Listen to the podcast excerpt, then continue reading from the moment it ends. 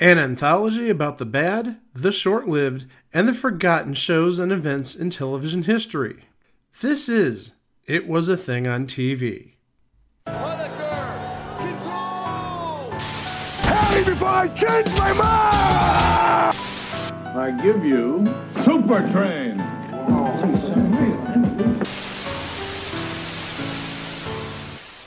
Episode 410.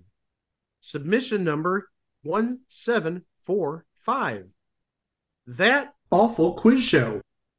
Also known as that quiz show with asterisks in place of my throat clearing to imply some sort of vulgarity.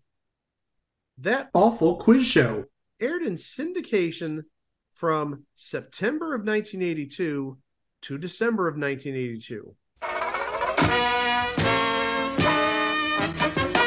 Did Sir Francis Bacon have a heart attack while trying to unlock a chastity belt? Did Clark Gable have bad breath? Did Raquel Welch have silicon shots? Find out the answers to these and other important questions right now on that awful quiz show. And now, ladies and gentlemen, and those of you who are still undecided, from Hollywood, the town where Carol Burnett won an almost million dollar judgment against the National Enquirer. Here are your hosts, John and Greg Rice.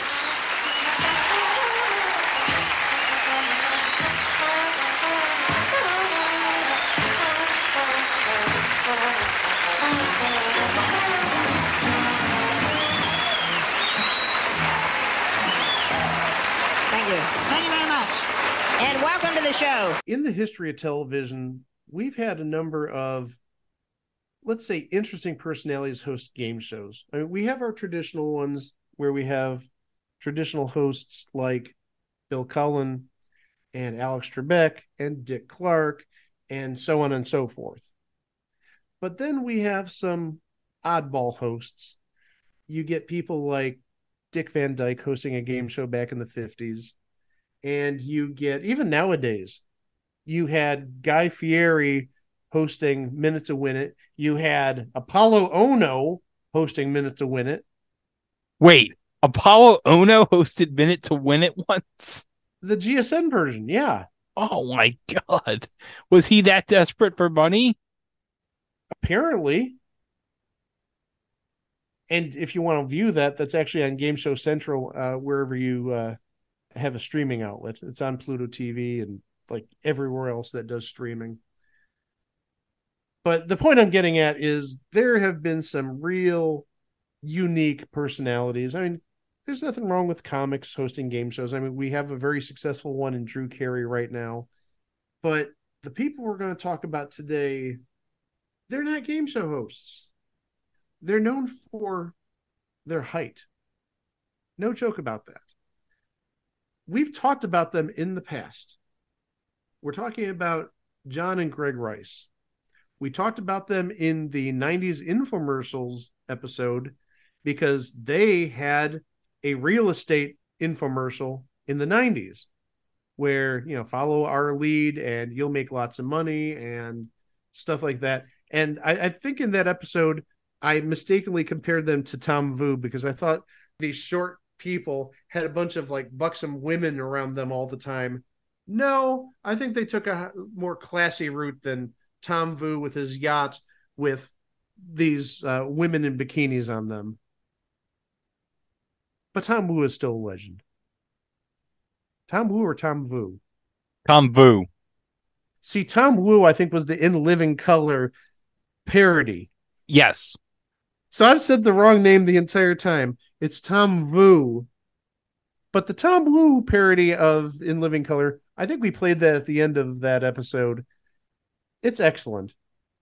So Tom Wu, Tom Vu, same difference. It perfectly captures the essence of Tom Vu. It did, yes. Just like how Jim Carrey in that one closing we did captured the essence of Telly Savalas hawking the Players Club. So I mentioned the shortness of the Rice brothers. At one time before John's death in 2005, they were the shortest living twins, each standing two foot ten inches tall. And apparently somebody said we need to give them a game show. We need to give them a hosting gig. From what I could see, the only real television they did before this was they were featured on Real People. But there's a connection there between Real People and this TV show. Because who created this TV show? Real People host John Barbour. Oh, John Barbour. You know what, Mike? I thought you were going to say Byron Allen. Good point. When you hear a TV show created by a former Real People personality, absolutely the first person you go to is Byron Allen. But this is not the case. We're going to John Barbour. And John Barbour, in case you don't know, was originally the host of the Gong Show, and we talked about him on Real People, and we're going to talk about him again in December because he was. I'm going to call it a permanent cast member, but it's not really permanent when your show runs for like six months or less. But he was a fixture on the new Liars Club. And that's going to be a great episode. And apparently, you just told me his son was a fan of a future entry that we're going to cover next year. As I mentioned a couple weeks ago, I watch the new Liars Club almost every day, especially during weekdays, because they show generally like an episode, episode and a half, two episodes while I'm getting ready for work. So, one week of episodes that has rerun on this game TV Go channel with quite a bit of frequency. One of the celebrities is Jim Byrnes from Wise Guy. And the female celebrity that week is Alison LaPlaca from Future Entry Duet. But the third celebrity, whose name is not John Barbour, is a guy by the name of Don Yesso. And as I told Greg previously, John Barbour has said that his son claimed that Don Yesso's character on Frank's Place was his favorite character and that Frank's Place was his favorite show. So Don Yesso is his son's favorite TV character from his favorite TV show. How amazing is that?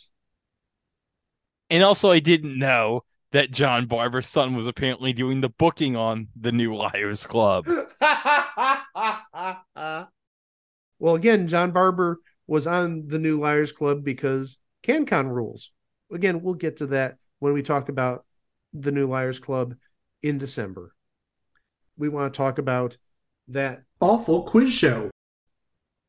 So, as I said, uh, Greg and John Rice, from what I can see, they were primarily known just for their appearance on Real People.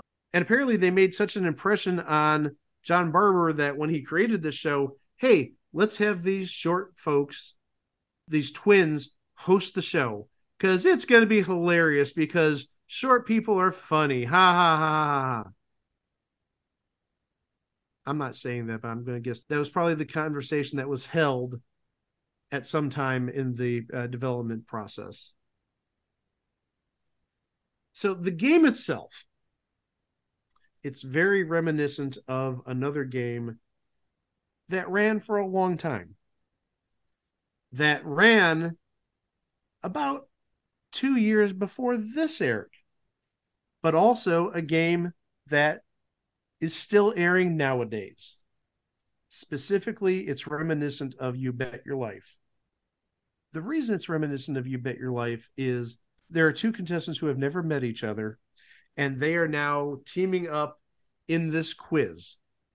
And also, like You Bet Your Life, whoever wins the most money in the end comes and plays a bonus question, a final round. Again, just like Groucho Marx's version, where you had that little bonus wheel, and if you picked the number it landed on, you played for big money back in the later part of the 50s when big money game shows were a big thing. And also the Buddy Hackett version, and also the Mr. Black version.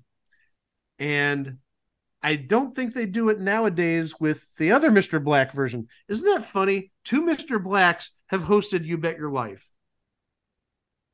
Amazing. The less said about both of them, the better. Good. But again, uh, the best team comes back for a bonus question. So there's the usual chit chat between the hosts and the two people to get to know them a little bit better.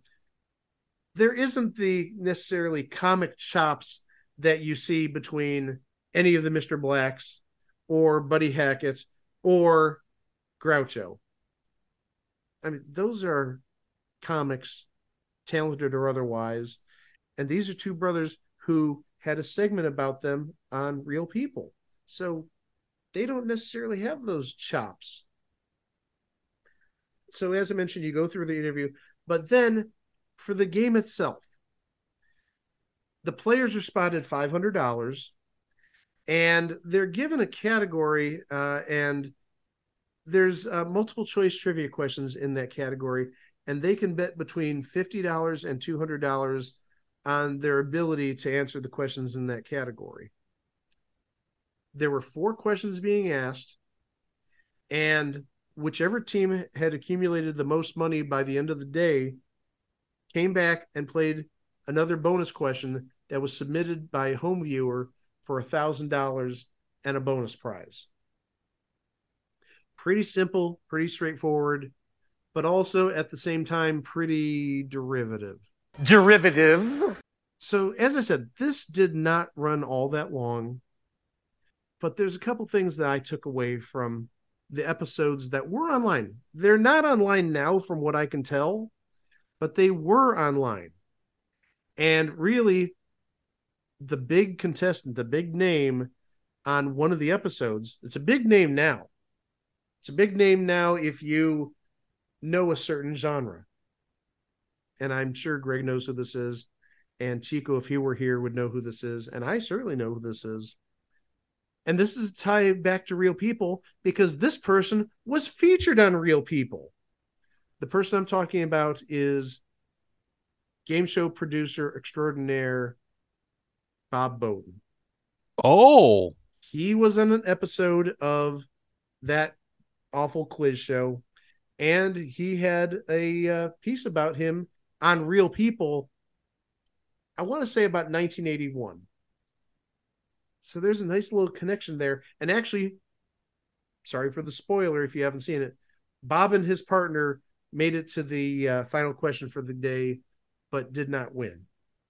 So they split like I want to say eleven hundred dollars, yeah, five fifty a piece, and yeah, five fifty back in nineteen eighty two. That's probably a month or two rent. Not bad money, but the big takeaway I want to share uh, about this show: the set itself. It was lined with caricatures, drawings done by maybe one of the most popular members of Mad's usual gang of idiots. Talking about the legendary Sergio Aragones. If you're a fan of Mad Magazine, you know his work. And really, if you think of Mad Magazine, there's probably four names that come to mind. Four names in terms of the talent, not talking about Alfred E. Neuman. One is definitely Dick DeBartolo, and we could talk about him all day long because he's another person with huge ties to the game show world, but also Mad Magazine. Second would be Bill Gaines, the original publisher. Third would be Sergio Aragones. And fourth, Don Martin. Don Martin did some of the best artwork in Mad Magazine. Same with Sergio Aragones the old school mad i'm sorry you cannot beat old school mad from back in the 70s and 80s but also, let's not forget Alfred E. Neuman. You can't forget alfred e. Neuman. He is the poster child. You see after talking about mad magazine all this time i want to go get my copy of the mad magazine board game out of the basement. Have you ever played the mad magazine board game? My junior high actually had the board game. and it was the best board game ever because the winner i don't know if anybody in our audience listening to this podcast has ever played the mad magazine board game but to win the game you have to lose all your money yeah, the object of the game was to lose all your money, but the best part, and it's been so long since I played this game, but there's actually a bill in the game. There's some way, I don't know if it's sort of like you you land on a certain space or draw a certain card, but there is some action where if you land on the space or pull the card, you get a bill for one million three hundred twenty nine thousand sixty three dollars.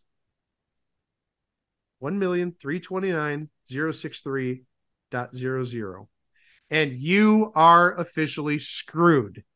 And I think there's only one of those in the game, so it isn't one of those things where multiple people could hit it. Though that would be great if everybody hit the one million three hundred twenty nine thousand sixty three dollar bill. The game would never end. That would be epic. That would be insanity too, but that would be great. Oh my gosh, I can't believe we just spent so much time talking about Mad Magazine. And also speaking of Mad Magazine, or at least Mad, the, the whole franchise, if you get the maximum effort channel, also on Plex, but also on Freevee, they show reruns of Mad TV. At least the first season from what I've seen thus far. And they have not done any sort of censoring. The reason I say that is because in the first season, there was a segment that uh, definitely wouldn't fly nowadays. And they kept him in the episode. That's my white mama. Hey, alert me when we have the episode where Will Sasso got the crap beaten out of him by Bret Hart on Mad TV. Well, that would have been at least season two because Will Sasso, I think, joined in season two, if not season three. It was probably around the time of like 98, so probably like season four, season five. Where were they at in 98? In fall of 1998, they would have been in season four because it started in fall of 1995. The thing is, from what I've seen, Maximum Effort is just showing the first season and maybe a smattering of the second season. I haven't seen much beyond that, but that could be due to rights, that could be due to who knows what. But yeah, Maximum Effort, that's one of my new favorite channels.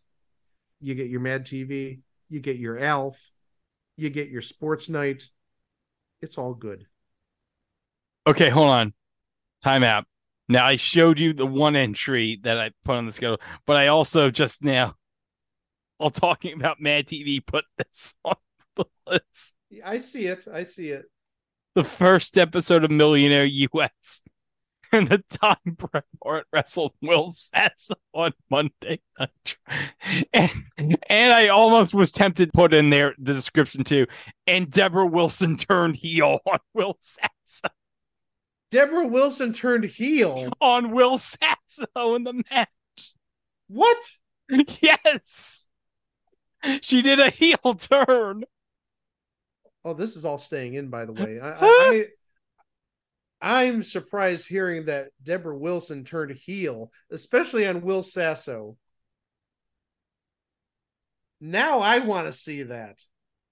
Well, if this was 2023, nobody would want to turn heel on Will Sasso because everyone loves his Jesse Ventura impression.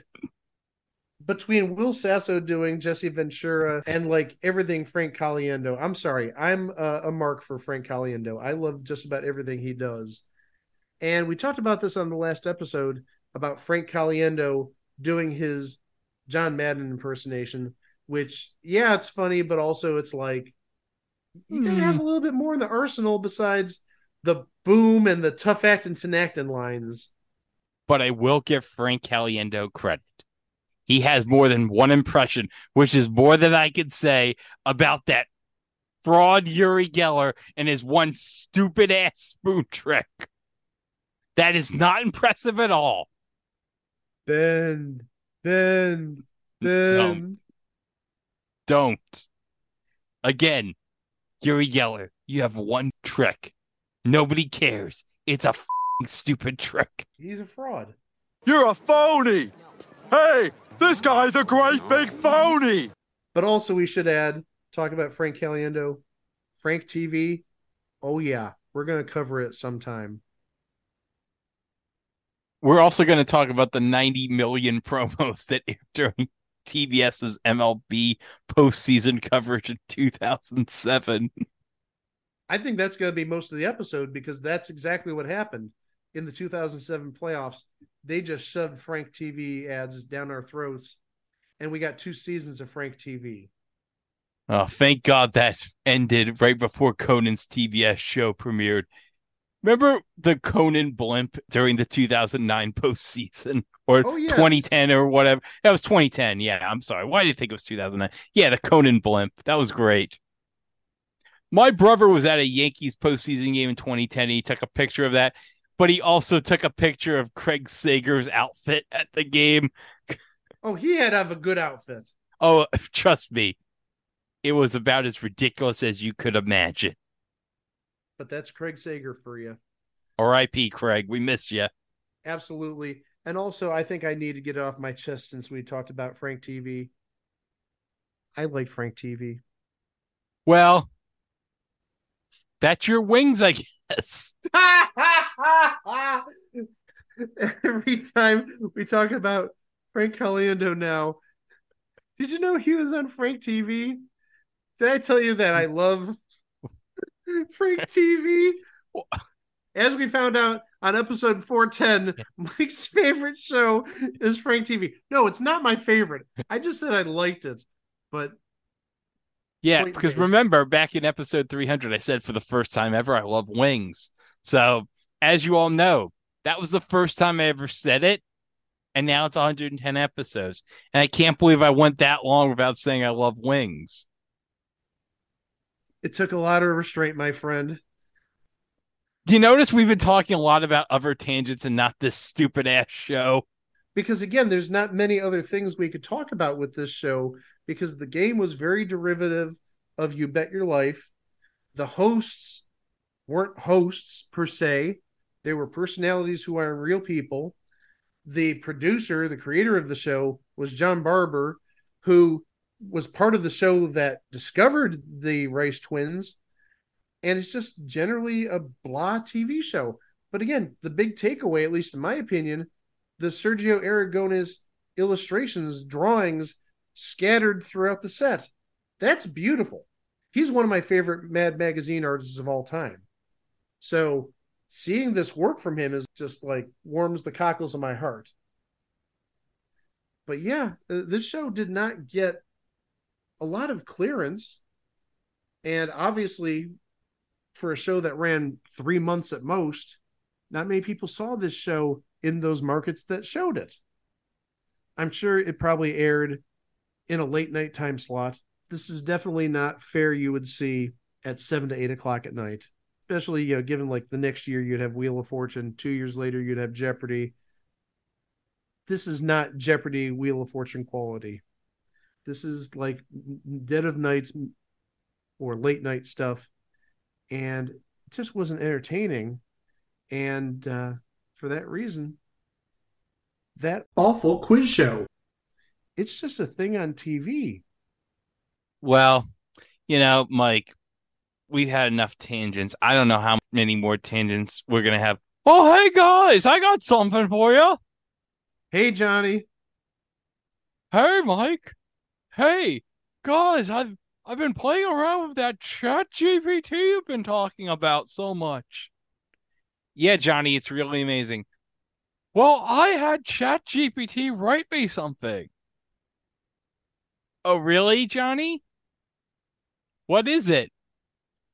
I had chat GPT do a promo read for me for the Grimace birthday milkshake. Really, Johnny? The Grimace birthday milkshake? That was like last month. I know, Greg, but I really enjoyed the birthday shake so much. I just had to have ChatGPT write me a promo copy. Okay. Well, here it is. Johnny Olson doing a promo read for the Grimace birthday milkshake. Ladies and gentlemen, gather round for it's time to celebrate a very special occasion. It's Grimace's birthday. And what better way to join in the festivities than with the delicious Grimace birthday milkshake? Step right up, folks, and get ready to taste the magic of Grimace's birthday like never before. The Grimace birthday milkshake is a whirlwind of flavor, a celebration in a glass. With each sip, you'll be transported to a world of pure delight. It's a symphony of creamy, dreamy goodness that'll make your taste buds dance with joy. But that's not all, my friends. When you indulge in the Grimace birthday milkshake, you're not just enjoying a treat, you're joining Grimace and his pals for a party like no other. Imagine the fun, the laughter, the smiles, all in one sip. So whether you're young or young at heart, come on down to your nearest McDonald's and join in the celebration.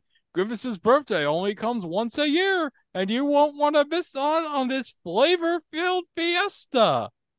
Get ready to savor the sweetness, feel the joy, and raise a toast to Grimace himself with the one and only Grimace birthday milkshake. It's happiness in a shake, and it's waiting for you right here at McDonald's. Don't wait, folks. Head on over and make Grimace's birthday one for the books. Remember, you can't put a price on the happiness that comes with every sip of the Grimace birthday milkshake. Cheers! Oh I'm in physical pain. I've been trying to hold back my laughter for the last two minutes, and my cheeks are hurting so much. Oh my gosh. Why are you laughing? That's a, some serious shit. I really enjoyed the Grimace birthday milkshake. I didn't say it wasn't serious stuff. Just the entire thing was was amazing. I mean, it's a timely reference. I got to give you credit there. I mean, it's been what a month and a half, two months since uh, Grimace's birthday milkshake came out. I just didn't expect you to do a promo for it. Well, you damn well bet. It was some great. Shit. It definitely livened up this episode. Well, thank you very much, Johnny, for that. Oh my gosh, I cannot top that. So I'm just going to tell everybody that's it for this episode. But please remember, you can go to our website at itwasthethingontv.com where you can listen to the 409 episodes that preceded this one.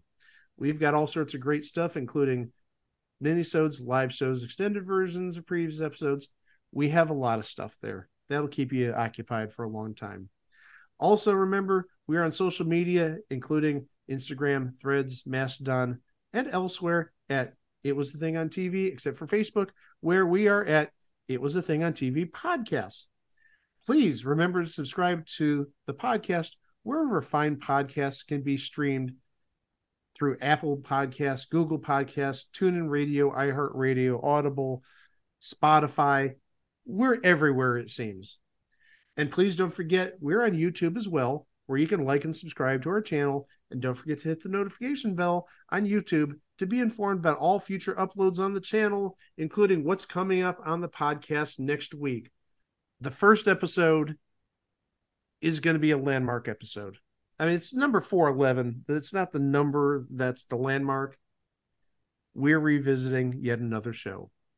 And we promoted this last month when we did Jennifer Slept Here Revisited.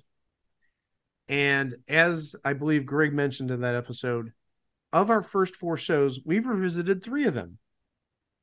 We obviously did Match Game Hollywood Squares Revisited for episode 100. We did Manimal and Automan, even though Automan wasn't 1983, that was 1984, but that was part of the episode. And we covered that in episodes 299 and 300. And then again, just in the last month or so, we covered Jennifer Slept Here. Well, we're going for the four pack here. We're going back to the episode that we haven't covered yet from those first four. And oh my gosh, it's going to be amazing because in the last six months to a year, some intrepid user has uploaded, I want to say seven or eight episodes of this show. I don't even know if I should like hide it because you guys can do the research and see which episode we're talking about. We're talking about Mr. Smith. We are revisiting Mr. Smith in time for its 40th anniversary. And we have a lot more information than we had previously. I've personally seen like three or four of those episodes online. I've got stuff to say. I know Greg has stuff to say. Chico, if he's here, he's got stuff to say. But 411, Mr. Smith revisited, four years in the making. It's going to be epic. But also, the second episode next week, we talk about another series that lasted one season. And actually, it lasted the same number of episodes as Mr. Smith. And the main character, he took over for a beloved character on the show that preceded it. It lasted one season with this person at the helm, but the very next season, he got his own show. And as I alluded to, it lasted as long as Mr. Smith. So obviously, wasn't as good as uh, it could have been. Maybe a case of lost in translation, kind of, sort of. Not necessarily it was based on a show from overseas, but maybe the person who is from overseas, maybe his comedy got lost in translation because he's still a big name in comedy overseas 30 plus years later. So we'll talk about Mr. Smith Revisited. We're going to talk about Bobo next week, Greg. I'm so happy we're finally going to talk about Bobo again. We're going to give Bobo justice, but also we're going to talk about that other short lived show right here at It Was a Thing on TV. Thank you very much, as always, for listening. And we will catch you on Monday with Mr. Smith Revisited. Wow! My son's favorite character from my son's favorite show, he plays Shotty LaRue, and Frank's plays Don Yesso. Oh, and we should note that Don Yesso's character on Frank's Place was not Shotty LaRue, it was Shorty LaRue. How much does your son really like that TV show there, John Barbour? Hmm?